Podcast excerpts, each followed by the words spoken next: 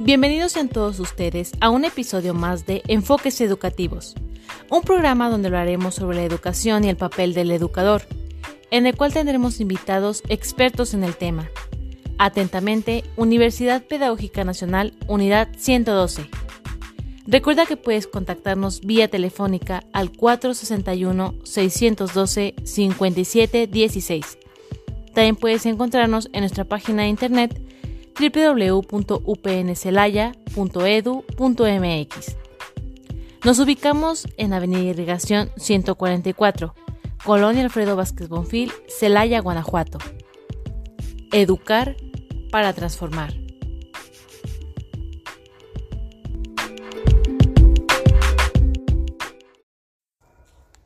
Gracias por sintonizarnos. Mi nombre es Isamar Patiño y el día de hoy tenemos como invitado especial al maestro Marco Antonio López Rojas, quien nos compartirá el tema de estrategias de educación virtual. Cedo el micrófono al profesor Hugo García. Comencemos. Hola, muy buenos días a todos, bienvenidos al programa Enfoques Educativos. Muchas gracias por estar una vez más con nosotros en una emisión. Tenemos el día de hoy, como ya lo han comentado, a el maestro Marco Antonio Rojas López. Maestro, bienvenido. Hola, buenos días, gracias por la invitación y pues un gusto estar aquí participando en una pequeña charla. Claro, no, gracias a ti que nos acompañas. Bueno, el día de hoy nos platica sobre el tema de herramientas digitales en la educación. Una, una temática un poco polémica, ¿no, maestro? Bastante, y más ahorita que pues en teoría recién estamos regresando a las aulas, a una práctica enteramente pues presencial, que en un momento dado, ahorita en la pandemia, pues también como bien sabes, nos tocó trabajar mucho con esta cuestión del internet, de herramientas digitales, que yo creo que muchos en su momento no teníamos como tanta experiencia en un principio. Claro, sobre todo en estas, no sé, eh, plataformas, ¿no? Como no sé cuáles han utilizado eh, Classroom, Zoom, Meet, ¿no? un, gran repertorio sí, de, de, aplicaciones y que no solamente fue para los alumnos, digo, fue maestros, a lo mejor padres de familia. Entonces, creo que implica muchísimo hablar de las herramientas digitales en la educación. Bueno, engloba realmente eh, todas estas, estas esferas, ¿no? Alumnos, maestros, este, papás, eh, etcétera. ¿No? Entonces, maestro, platícanos un poquito sobre ti. Eh, eres psicólogo clínico, ¿cómo tienes un gran listado? Platícanos sobre, sobre tu trayectoria. Pues mira, este, yo soy psicólogo clínico, licenciado en psicología clínica, por parte de la Universidad de Guanajuato aquí en este, la ciudad de Celaya. También tengo la maestría en estudios sociales y culturales, igual mismo, también aquí en el mismo campus. Así es que, pues realmente mi trayectoria, si bien ha ido muy enfocada a la psicología, también he trabajado bastante con los aspectos eh, sociales y pues todo eso también de la educación gracias a la docencia, que ya, ya tengo más o menos alrededor de unos cuatro años, cinco años ya de docente. docente. Entonces, egresaste de la universidad, eh, eh, no ejerciste como maestro, sino más bien te dedicaste a tu maestría. ¿O ya ibas a la par? no, más bien la maestría la estudié lo que fue ahorita en el 2018-2020, la termino pero más o menos que fue, primero me dedicaba como otras áreas, eh, un poco a la parte de brindar talleres, por ejemplo, me empecé con eso mi, mi, cuestión laboral, posteriormente me adentré más en el área de recursos humanos, en un par de, de empresas, en el área particularmente de, de, reclutamiento y selección, por ejemplo, y ya más, allí, más o menos por el 2017, sí, 2017, comienzo ya como tal en la parte de la docencia a nivel universitario. Ah, ok. Entonces ya tienes una experiencia, digo, además del, del aula, también en, en, las instituciones como las empresas, ¿no? sí, exacto. Ya experiencia. Vamos, entonces, este, tienes ya un, un gran recorrido, maestro. Eh, bueno, herramientas digitales en la educación. ¿Por qué este tema, maestro? A ver, antes de, de ir con las preguntas, eh, me llama mucho la atención porque ciertamente no hay una gran polémica, lo comentábamos al principio, donde eh, unos años de pandemia, utilizamos herramientas digitales, no sé, a lo mejor me adelanto, este, hubo, no hubo aprendizaje, creo que es una polémica, ¿no? Pero bueno, antes, eh, ¿por qué herramientas digitales en la educación? Muy buen, muy buen punto. Realmente va principalmente por dos factores. El primero de ellos, pues es que realmente la educación se está empezando a movilizar, particularmente aquí en México, movilizándose a la cuestión de las tecnologías, la utilización de, de estas herramientas como una forma de enseñanza-aprendizaje. De hecho, en los últimos, eh, ya en las últimas décadas, particularmente ahorita durante la pandemia un poco más, la parte de la ludificación se ha incrementado mucho también gracias a las herramientas digitales que existen eh, en Internet, por ejemplo, que permiten los contenidos hacerlos un poco más interactivos con los alumnos y pues que también nos acercan al uso de las tecnologías que ya ahorita en la actualidad pues muchos manejamos, utilizamos y más que nada ahorita los, los niños y los adolescentes pues que ya están muy adentrados con el manejo de los dispositivos electrónicos, a lo mejor a diferencia de cómo nos tocó a nosotros, la generación de los noventas aproximadamente, pues conocer como esas herramientas no nos tocó en la parte educativa eh, como tal, al menos a nivel básico, ¿no? Por ejemplo, por un lado, y por otro lado también, a lo mejor saliéndome como de la parte de las herramientas en sí y adentrándome como en la parte social, de que también, pues justamente eh, la pandemia y el uso de las tecnologías vino a marcar de cierta manera un antes y un después en la educación, sí, en primer lugar, pero también nos permitió ver que realmente eh, estas herramientas digitales va a ser todo un reto este, poderlas implementar, principalmente por la cuestión económica y las oportunidades sociales que tenemos aquí en México, que realmente pues sí representó para muchas familias una dificultad del poder eh, adentrarse ahora en el mundo digital casi casi obligados por la pandemia, así como lo comentabas. Claro, no digo desde la perspectiva donde sí tienes tu aparato eh, que digital, ¿no? Pero también viene la cuestión de, bueno, y la conectividad, ¿no? son temáticas realmente interesantes y que creo yo, y me parece por mi práctica también como, como docente,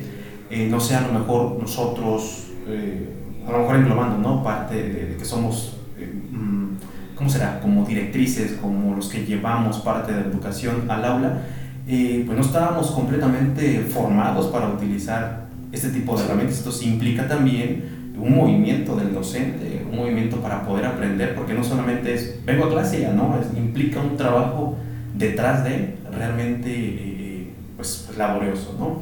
De pronto nos damos cuenta de que eh, teníamos los ojos vendados, tapados, ¿no? Ante, ante la realidad que se llama tecnología, y no sé tanto práctica, pero recuerdo en, en mi experiencia que no sé, quitaba el teléfono, eh, guardan el teléfono, no implementación del teléfono, creo que, que, son temáticas muy relevantes. Y bueno, para, eh, para iniciar, ya después de esta introducción, a lo mejor temáticas que nos vamos a topar, eh, vamos a la primera pregunta, maestro, sobre el uso del Internet en la educación. Y es, ¿cómo se introdujo el uso de las computadoras y el Internet en la educación? Pues mira, realmente la educación aquí, perdón, el uso de las herramientas digitales pues ya he tenido varios pasos a lo largo del tiempo, ¿no? Por allá, a inicios de los 2000, por ejemplo, eh, me tocó a mí conocer una parte, principalmente porque tuve mucho contacto también. Y ya no estaba yo como tal en primaria, estaba en secundaria, pero conocí lo que fue una parte del proyecto de Enciclomedia, por ejemplo.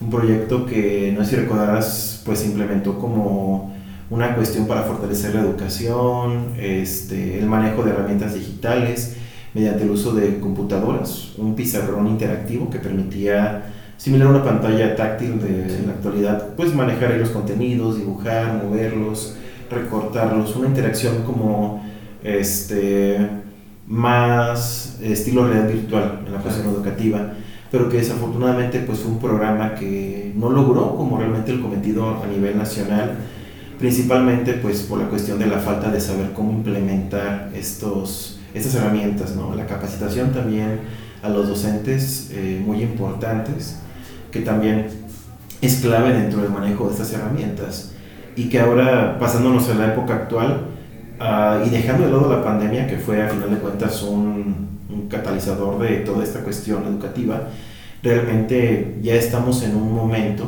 eh, la, sociedad la sociedad de la educación, perdón, estamos en un momento también donde ya las tecnologías y estas nuevas formas de comunicación ya son prácticamente invisibles de nosotros. Constantemente ya todos usamos las redes sociales, eh, utilizamos diferentes herramientas de internet digitales, ¿no? Eh, simplemente hasta la difusión de contenidos y materiales, ya muchos de ellos son digitales. Eh, estarás de acuerdo conmigo que inclusive también para formar algunas materias, planearlas y todo esto, tomamos a veces contenido también que ya se encuentra en Internet digitalizado, ah, ya sea que lo compres o ya sea que sea de licencia abierta, en ambos casos ya tenemos como ese acceso. Y realmente pues la tendencia hacia lo que va todo este movimiento educativo, pues más que nada eh, es pasar el paradigma de que el docente es quien manejaba la información, quien tenía el conocimiento, ahora más bien va a ser el docente el que enseñe también a manejar estas nuevas herramientas digitales, ya que la información y el conocimiento lo tenemos al alcance de todos. La clave es saberlo buscar y saberlo aplicar, que sería principalmente en lo que, pues sí, las herramientas tecnológicas eh, nos tienen esa, esa apertura para poder trabajar con ello. Claro, y, no sé, digo, como docentes, ahora en la actualidad se, se dice mucho, ¿no? Dentro desde la perspectiva de la pedagogía, que ya no es el, el maestro, el centro de, de, pues de, todo, ¿no? El que brinda el conocimiento, el dador y que todo se, se, se, da con base a lo que el docente quiera, ¿no? Ya hay una nueva propuesta donde eh, ya no está el docente al centro, sino que es el alumno y, y esto sobre brindar, ¿no? Ciertos recursos educativos, pero ahora, y, y, con lo que comentas, muy bien lo dices, también nos toca brindar la parte donde pues, tienes que saberle y tienes que entender porque también los, los, los, estudiantes ya le saben. Entonces, no eres el único, cómo tienes que dosificar y hacer partidario al alumno de que interactúe, de que, de que promueva. Eh, no sé, me ha tocado eh, en mi labor docente, no sé, a lo mejor nos platicas alguna experiencia, de muchas herramientas como para evaluar, no sé, eh, incluso ¿no? antes de, de ello, presentaciones, como utilizan mucho, no sé, Canva, utilizan bastante ya eh, Kahoot, no sé si lo has utilizado alguna vez. Yo no los conocía en mi práctica docente, de pronto eh, los dejo exponer, los dejo que hagan una actividad y me llegan con unos, eh, un conocimiento de aplicaciones muy novedoso, donde digo, oye, a ver, espérame, primero quiero que, que me cuentes cómo funciona y luego ya haces tu exposición. No sé si te ha pasado. Sí, y vaya que sí, de hecho. Este, ya mis alumnos pues ya trascendieron de lo que nos tocó a nosotros, ¿no? A lo mejor la, la licenciatura, este, o en la maestría de, de, tus diapositivas en PowerPoint, o ya si te querías ver acá más, este... Más pro, dicen. Más pro, Prezi, ¿no? claro. El famoso Prezi, que ahorita creo que ya eh, no, no es tan popular como esas herramientas como comentas tú, como Canva, Kahoot, por ejemplo.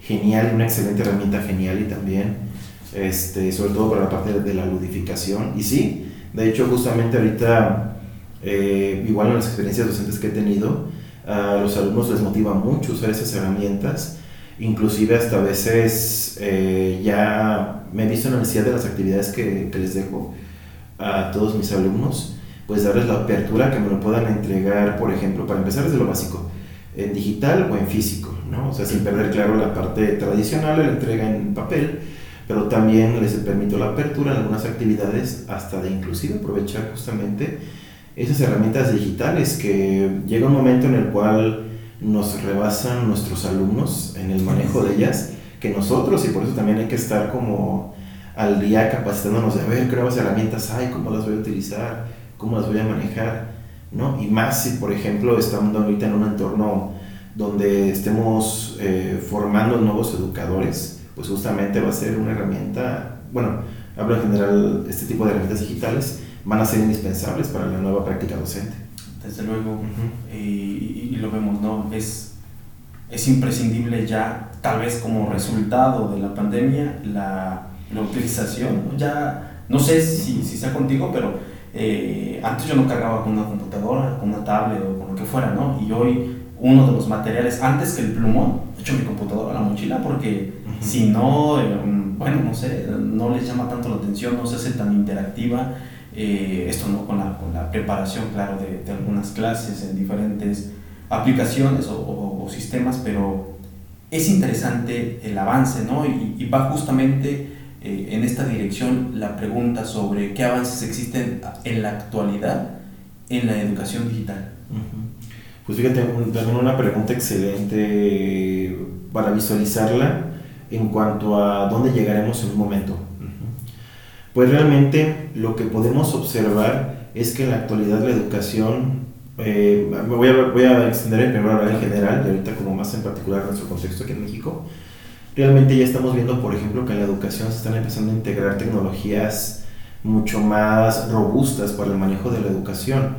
Por ejemplo, ya no es solamente la utilización de videos, por ejemplo, que en YouTube podemos conseguir, o imágenes este, o documentos por el estilo, sino que también ahora se está buscando cómo implementar más la educación eh, kinestésica, pero en el sentido de utilizar herramientas de realidad virtual, por ejemplo. Ya se han visto este, el uso de, por ejemplo, aulas digitales, eh, eh, que algunos maestros lo manejan. Bueno, hablo en general, yo particularmente no, todavía me estoy como empapando en esta área. Por darte un ejemplo, uno de los programas que han, han buscado implementar como la, la mezcla entre la ludificación, la realidad virtual y la enseñanza, eh, y me acuerdo mucho, es un videojuego, el de Minecraft, a lo mejor lo has llegado a escuchar. Este, hay un programa de Minecraft que se llama Minecraft for Education, que justamente busca utilizar este entorno del videojuego de Minecraft, donde tú puedes crear, puedes desarrollar pues cosas a partir de elementos que consigues de la naturaleza, ¿no? Eh, del videojuego consiste principalmente en eso, pero lo están aplicando ahora en el entorno educativo de manera que tú utilices esas herramientas para en el videojuego, pues como puede ser cavar, para encontrar minerales, para construir piedras para tu casa. Es un juego así como más de creación de, de elementos, de herramientas como por ejemplo picos, palas para poder extraer esos elementos, ahora convertidos a una aula interactiva, donde por ejemplo los alumnos tienen acceso a un universo digital creado por el docente donde a lo mejor el docente en lugar de decirle ahora a sus alumnos, por ejemplo, a ver, eh, esta es la imagen de un tiburón, ¿no? Y te la muestran en una imagen sacada de Google. Ahora es, miren chicos, vamos a, en el videojuego, obviamente es muy simple el formato, vamos a meternos debajo del agua y vamos a ver cómo son los tiburones, como nada, ¿no? Como una forma de acercar a lo mejor de una manera más didáctica a algunos conocimientos o aprendizajes.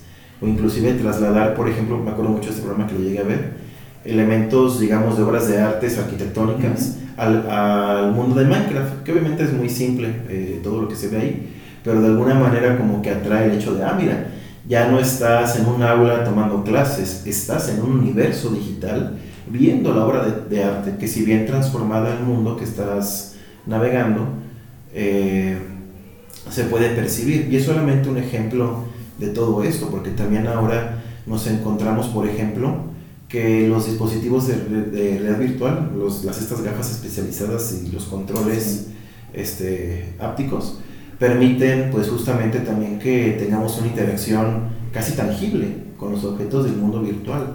Desafortunadamente pues todavía sigue siendo elementos muy caros este, para un bolsillo común.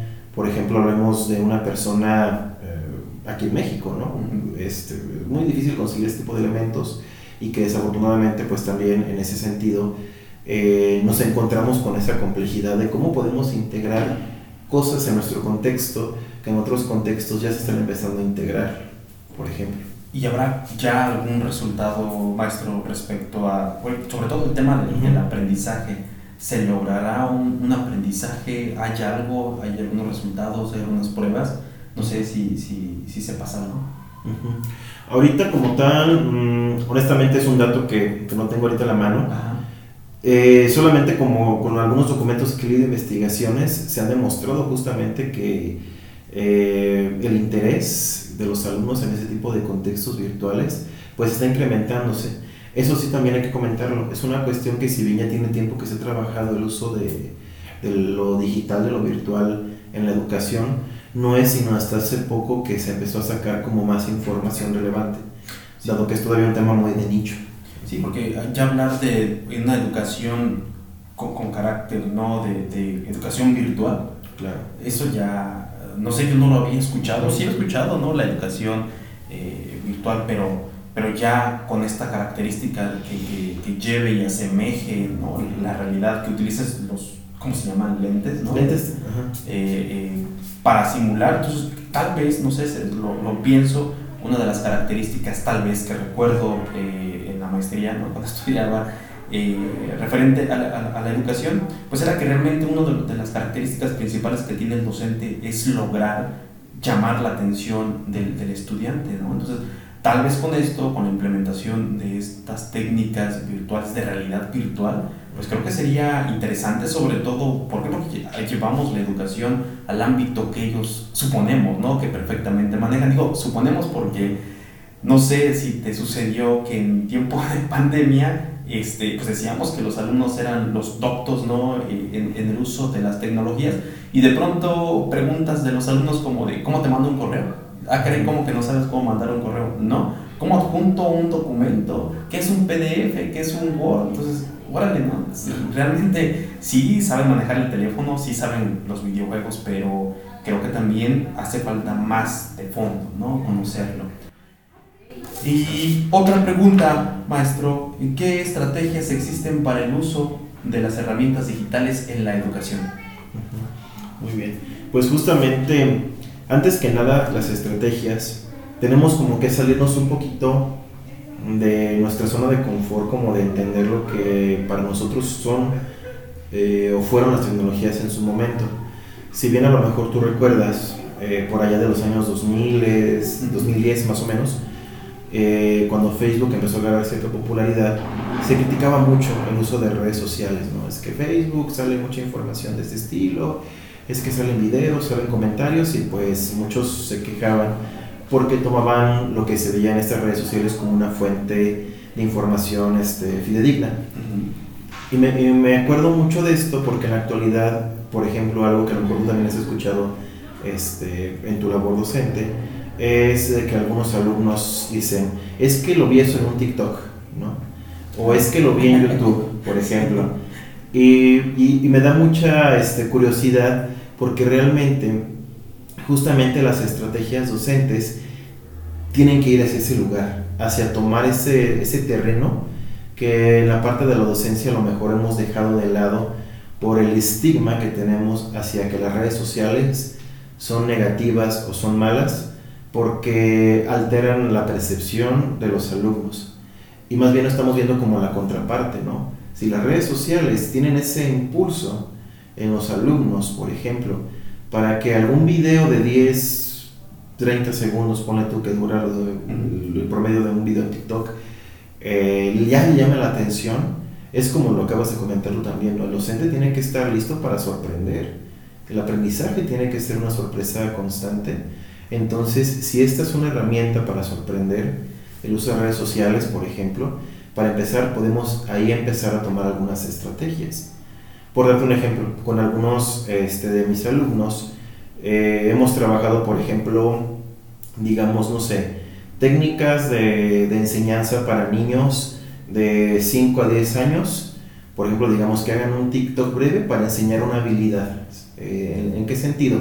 No que la aprendan en un video de 10, 30 segundos, sino que los alumnos empiecen a tener la capacidad de una gran cantidad de información en lugar de transmitirla en un sentido teórico, enteramente en un sentido práctico y visual. Por ejemplo, que nos permite la duración de, de los videos de TikTok, por dar un ejemplo muy burdo. ¿no? Eh, junto con eso, también de que los propios alumnos sean capaces de empezar a desarrollar estas herramientas digitales que ya tenemos mucho en Internet y afortunadamente la gran mayoría de ellas son gratuitas Tú, por ejemplo, mencionabas Kahoot, es gratuito, si bien tiene limitaciones este, en cuanto a que si quieres otras oportunidades, por ejemplo, hacer crucigramas, eh, otras herramientas, requieres pagar una inversión. No obstante, pues la herramienta en sí básica te permite como poder trabajar, ¿no? ahora sí que sabiendo cómo, cómo manejarla, principalmente eso, y que atrae no solamente la atención, sino que también permite que los alumnos se sientan motivados a, estudiar y aprender más porque son elementos con los que están más familiarizados. Por ejemplo, que solamente el leer una lectura, que igual sigue siendo importante la lectura, ¿no? va a ser una cuestión como de, de este, ¿cómo decirlo? Se me un poquito la idea. No va a ser una cuestión como de solamente de dejar de lado lo analógico, ¿no? Ya no pongas lectura, ya no pongas esto, ¿no? Sí, pero complementar justamente con estas herramientas por ejemplo, decir, ya que hiciste la lectura, eh, haz un Kahoot para tus compañeros para que permitas ahí en, el juego de preguntas y respuestas te puedan contestar, este, por ejemplo, o a lo mejor eh, con un grupo en una ocasión trabajamos la parte de, de lo que era la, ¿cómo se llama? Mm, la promoción de la salud, por ejemplo. También esa parte, ¿no? Les comentaba, a ver, hagamos un TikTok donde ustedes me promuevan algún aspecto de la salud, ¿no? Física, mental, este, psicológica, nutricional, etc. Y funcionó muy bien porque también les permitió no solamente como que se quedara el trabajo en el aula, sino que también se, se, se, hiciera público, se hiciera algo social.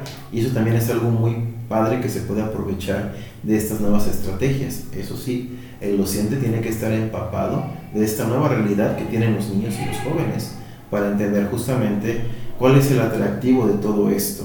¿no? Ahora sí que despejarnos un poquito de, de la idea que tenemos al, respecto. Los, los, los estigmas que comentaba, ¿no? Realmente, y es que, eh, no sé, ha, ha habido mucho la, la, crítica, ¿no? De que el docente eh, siempre ha impuesto, ¿no? Una forma de enseñanza, una forma de réplica de, de su conocimiento, ¿no? De pronto, no sé, pides en, en, el, en, el, ámbito de la creatividad, a lo mejor, no sé, eh, se habla mucho de, pides una manzana, ¿no? Que el niño dibuje una manzana, el niño te dibuja, no sé, bueno, el maestro te dibuja una manzana verde, el niño de pronto dibuja, no sé, una manzana seca, uh -huh. y, y, a final de cuentas es, está representando a partir de su creatividad eh, lo que a él le significa, ¿no? Es, es, una manzana, pero a lo mejor cuando se dice es que no, así no, tiene que ser verde, tiene que ser redonda, tiene que estar eh, brillante. En ese momento a lo mejor encajonamos a los alumnos a que piensen, no sé, de una forma, por dar una, un, un, ejemplo, de manera cuadrada, de manera circular o triangular. Y tal vez, no sé, tendríamos que ver también en el uso y la implementación de las herramientas digitales en el aula, hoy en día, 2022, de, no sé, dejarlos, ¿no? Realmente eh, que vayan, que busquen. ¿Qué crees que a mí dentro de, un poquito te platico? Eh, cuando dejo trabajos, no sé, hacer un video, porque ya, pues ya saben, ya, ya no es de que déjame les explico, o sea, no, es un video que cumpla con este objetivo. Listo. Y ellos realmente creo que cometería un error en el momento de decirle usa este programa, edítalo así, no, porque tiene una gran capacidad. Realmente hace falta darles estos espacios que ellos mismos exploten esas capacidades. No sé, será de manejo de, de las herramientas digitales y resulta muy, muy plausible. Y no al inverso, ¿no? De decirle cómo quiero que, que sea, eh, ya lo encuadro. ¿no? Entonces, sí es interesante realmente cómo eh, toda esta modernización, no sé si llamarlo así, de herramientas digitales en educación, eh, está ayudando. No sé, ¿tú qué opinas? ¿Qué piensas? Concuerdo contigo. Es que estamos en una era también donde hay que regresar, o más bien no olvidar, este aprendizaje por descubrimiento Claro. que realmente eh, nos encontramos en esa parte. Eh, por ejemplo, y es que tiene mucho que ver también como tú lo comentabas, ¿no? Permitir justamente esa percepción de los alumnos, ese enfoque que ellos también tienen al respecto de las cosas, ¿no?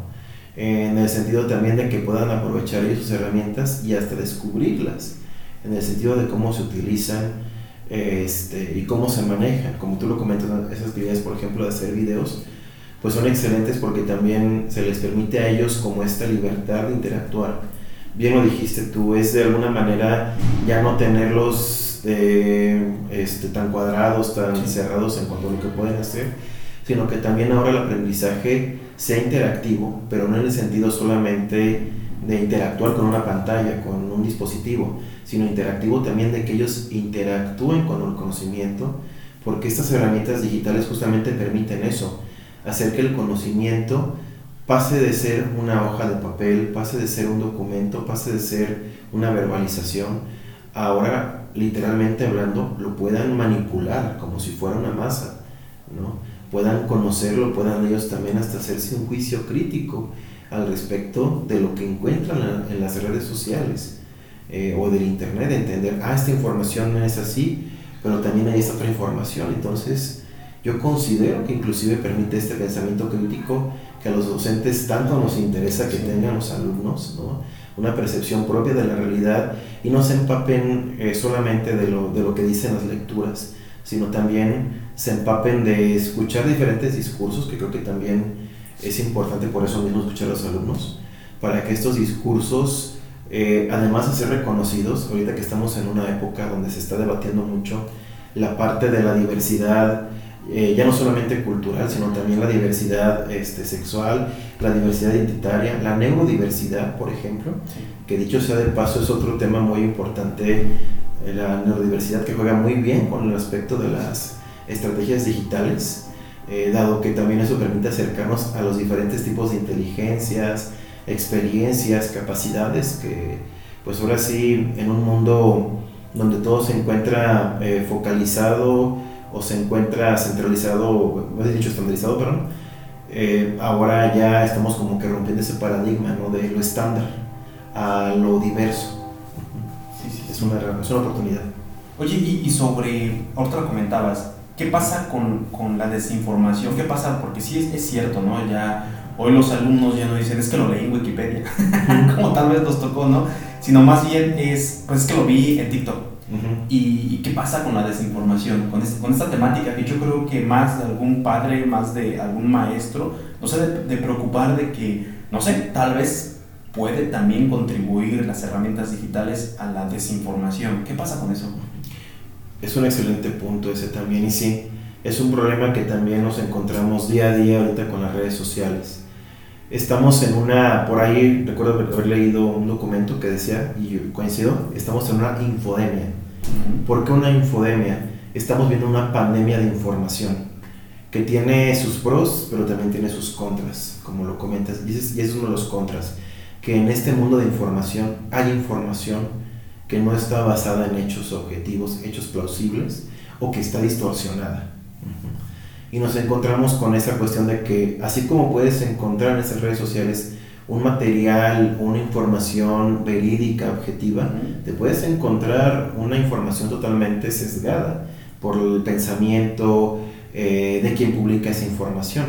Al final el día el conocimiento también de alguna manera viene bañado de estas cuestiones eh, personales, vaya. Y pues aquí la cuestión más que nada es en lugar de más que decir no veas esto porque la información no es correcta, es más bien enseñarles a los propios alumnos a ver todas las diferentes voces, perdón, a escuchar todas las diferentes voces que existen, pero que el alumno sea quien disierna a partir de su experiencia personal, sus propias capacidades y habilidades, cuál información realmente es útil, es verídica y cuál no. Pero necesitamos como este constante ir y venir en cuanto también que el alumno sepa discriminar la información. Y pues principalmente que sepan discernir entre la información que realmente es útil, es verídica. De igual manera, ¿no? Fomentando al final del día este criterio que los propios alumnos se hagan, pero eso sí, necesitan pues el apoyo al final del día de nosotros para poderlos orientar en ese aspecto, poderlos apoyar en, en que también comprendan justamente cómo funciona este nuevo mundo de la información digital y que al final del día tener tanta información a nuestro alcance, también es importante que sepamos manejarla. Eso es principalmente. Y esto va, ¿no? Lo, comentabas, el, el, desarrollo del pensamiento crítico, que no solamente le va a competir tal vez al padre de familia, eh, sino que también al docente, ¿no? Realmente estar hablando que hay información buena, que hay información mala, que no podemos una vez más taparnos los ojos ante esta realidad, ¿no? Existe la tecnología y y ya hay conexión en internet en todas partes y, ya hoy somos, o es muy fácil más bien, ¿no? De, tener esta conectividad, un dispositivo con conectividad. Eh, ya cualquier persona utiliza un dispositivo, ya cualquier persona, si no tiene una cuenta de, Facebook, que ya, está quedando, ¿no? Un poquito atrás, una cuenta de Instagram y que hoy, ¿no? Un poquito más moderno, más actual, pues una cuenta de TikTok y ahí hay información, sobre todo en TikTok, ¿no? Sobre esta parte. Y es fundamental crear este pensamiento crítico para que me ayude a discernir entre lo que pues es un ratito, ¿no? Para entretenerme, listo. Eh, a lo mejor es una anécdota que vi y, de ahí en, más, ¿no? Pero realmente fundamentar el pensamiento en un video que pudiera, pero que a lo mejor en la mayoría de sus veces no está bien fundamentado, creo que sí es una, una, temática que hay que desarrollar. Maestro, ¿te parece si vamos a, un corte comercial y luego retomamos eh, esta temática? con una última pregunta para ya ir cerrando. Entonces, eh, a manera como de, de, pausa, estamos con el maestro eh, Marco Antonio Rojas López con el tema de herramientas digitales en la educación. Y volvemos en un momento.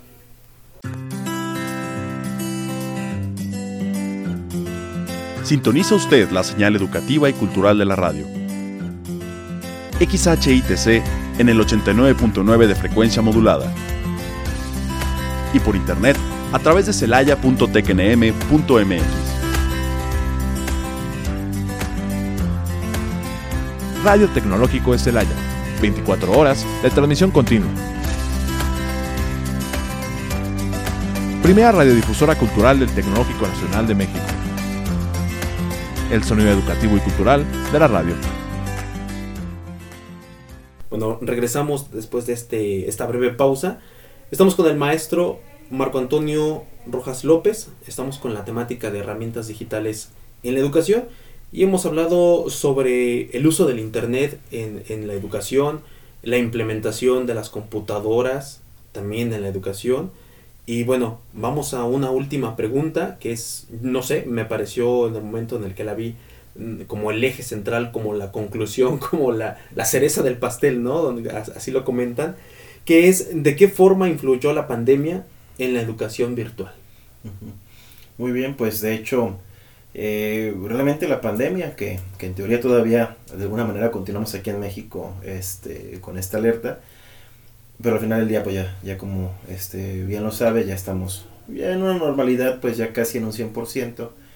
Pero fíjate que creo que la pandemia sí vino como a mostrar muchos aspectos de la tecnología, tanto a favor como también áreas de oportunidades que tenemos todavía que, que trabajar, que resanar. Principalmente por un lado, creo que la pandemia eh, en, el, en, el, sentido de las, de las herramientas digitales ayudó mucho también a que los docentes eh, nos empezáramos a empapar más de estas herramientas, que a lo mejor si bien ya manejamos algunas de ellas, sí nos vimos como en la necesidad de, de, bueno, estoy frente a mi computadora ahora trabajando prácticamente todas mis clases, mis planeaciones, ya era todo enteramente digital pues creo que también fue casi una adaptación casi obligatoria para nosotros los docentes empezar a ver estas nuevas herramientas, ¿no? Como que voltear a ver qué hay en internet, qué hay en estos medios digitales ahora que nos pueden ser útiles para enseñar más allá de los programas para las videollamadas, ¿no? Como Zoom, este Meet, etcétera, sino qué herramientas hay para poderlas integrar a mi labor educativa, por un lado creo que la, pandemia pues permitió que algunos que no estábamos tan adentrados en la parte tecnológica empezáramos a buscar como más la manera de, involucrarnos en este, en este mundo y también empezarlo a aterrizar en, en, la educación, justamente metiendo nuevas estrategias, nuevas técnicas, nuevas actividades que también motivaran a los alumnos. Que dicho sea de paso, no solamente funcionan con alumnos de educación básica, también en educación media superior y superior funcionan excelentemente bien. Ya a lo mejor hablar de posgrados no podría como tal manejarlo tanto porque ya más bien es educación más especializada. Eh, pero creo que también, ¿no? Hasta si en algún momento eh, algún docente lo hace o lo está haciendo, pues le ha de funcionar también excelentemente bien. Al final del día, la ludificación y la virtualización de las actividades, pues justamente ayuda mucho al conocimiento, eso sí, se ha trabajado bastante que el conocimiento mientras más se practique, mientras más se, interactúe con él, mejor la enseñanza, ¿no? Ya también lo decía Piaget en sus diversos escritos. Por otro lado, eh, regresándonos como al aspecto de particularmente el evento de la pandemia, pues también nos impulsó al hecho de empezarnos a capacitar, ¿no? Eh, varias escuelas nos solicitaron esa capacitación de, de tienes que enseñarte a usar estas herramientas si no las sabes utilizar, o si ya sabes manejarlas de forma más avanzada, empezar a implementar nuevas estrategias educativas, por ejemplo, que ahora eh, gracias al Internet tenemos a nuestro alcance, inclusive también cambiar la forma de, de, evaluar, ¿no? ya no solamente la evaluación en formato físico, también ahora en digital, lo que incluye otras, otras actividades también diferentes a las que se dejarían en un, en un momento donde solo era todo presencial, ¿no? De alguna manera nos forzó a hacer este cambio tanto a docentes como alumnos y hasta padres de familia inclusive, ¿no? Creo que es de reconocer esa labor de, parte de ellos.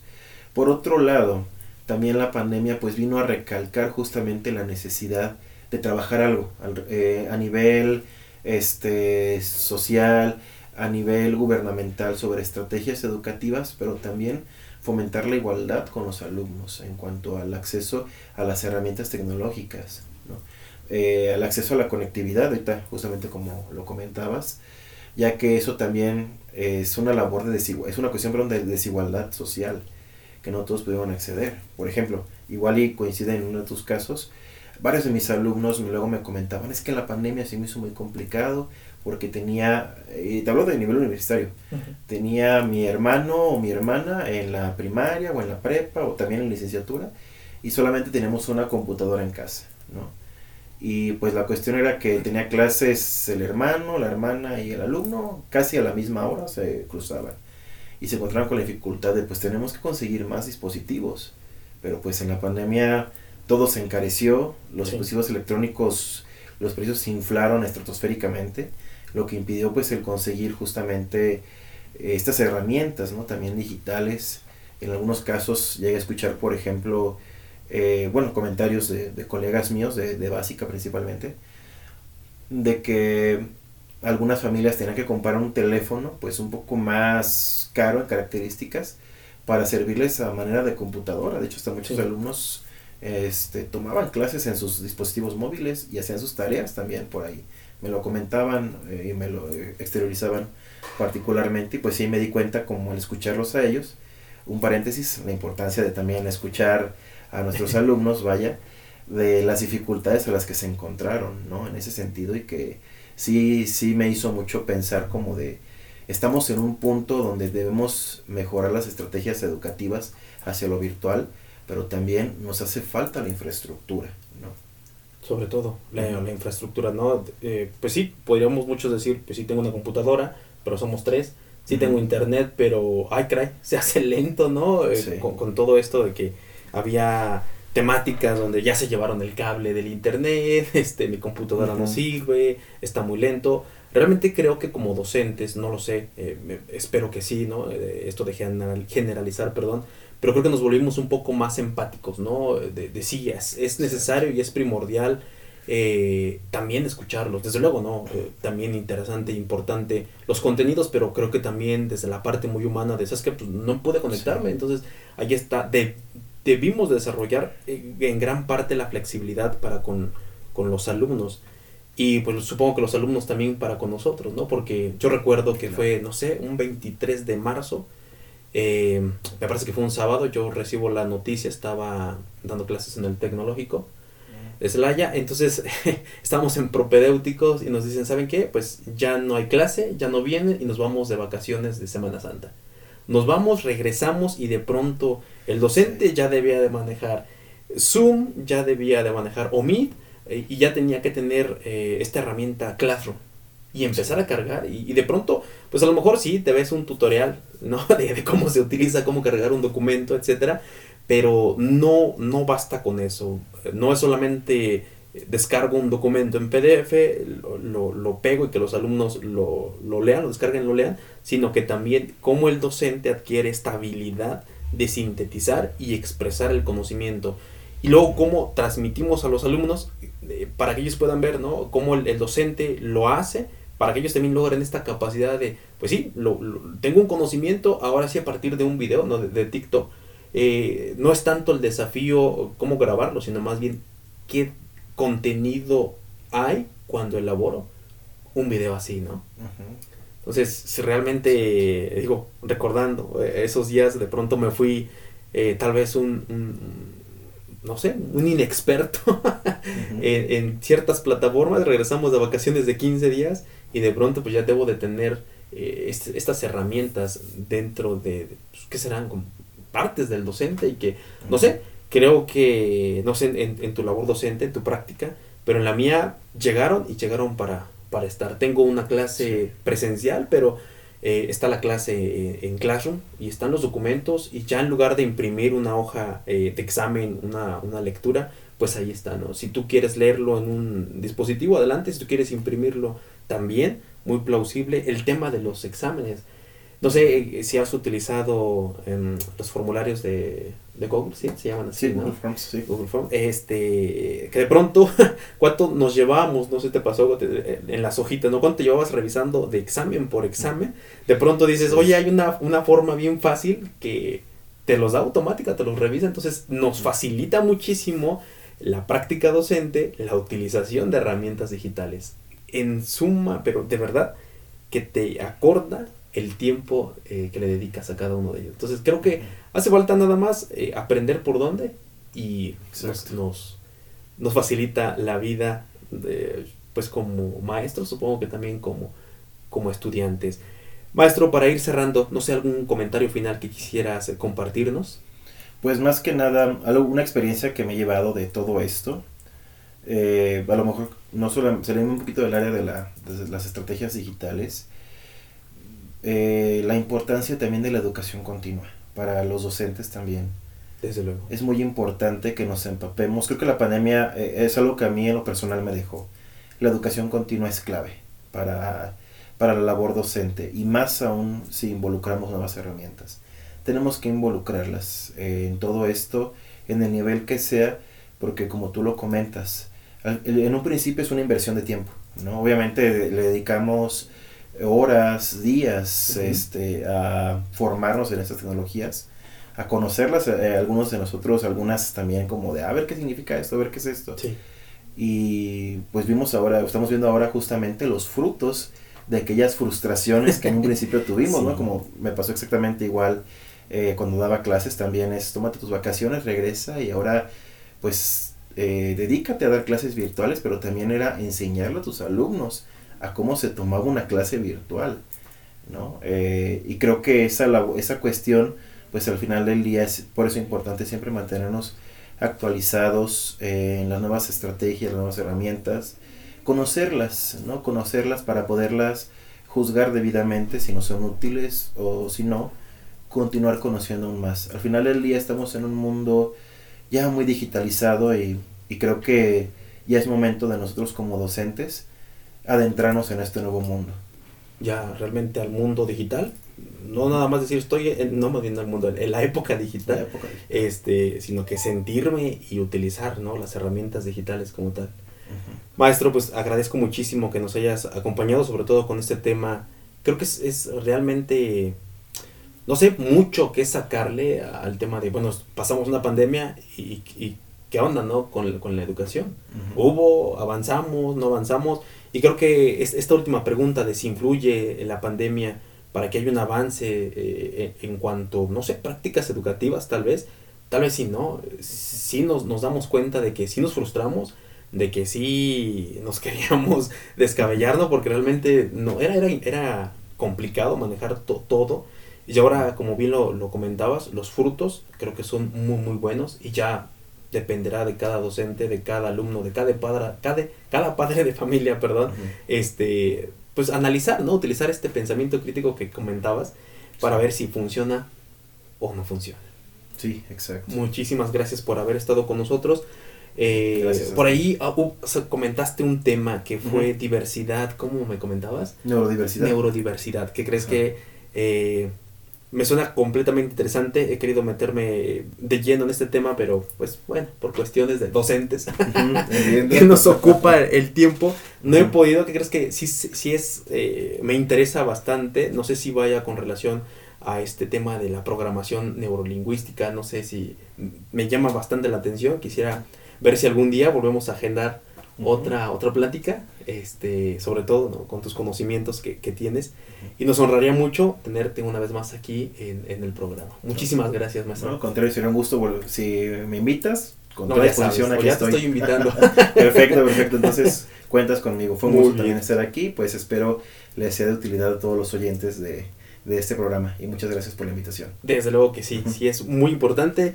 Entonces, pues te agradezco muchísimo, agradezco a nuestros radioescuchas por eh, sintonizarnos en su programa de enfoques educativos por la Universidad Pedagógica Nacional, Unidad 112 en Celaya. Muchas gracias y nos vemos el próximo lunes. Hasta luego. Bienvenidos sean todos ustedes a un episodio más de Enfoques Educativos, un programa donde hablaremos sobre la educación y el papel del educador, en el cual tendremos invitados expertos en el tema. Atentamente, Universidad Pedagógica Nacional, Unidad 112. Recuerda que puedes contactarnos vía telefónica al 461-612-5716. También puedes encontrarnos en nuestra página de internet www.upncelaya.edu.mx. Nos ubicamos en Avenida Irrigación 144, Colonia Alfredo Vázquez Bonfil, Celaya, Guanajuato. Educar para transformar.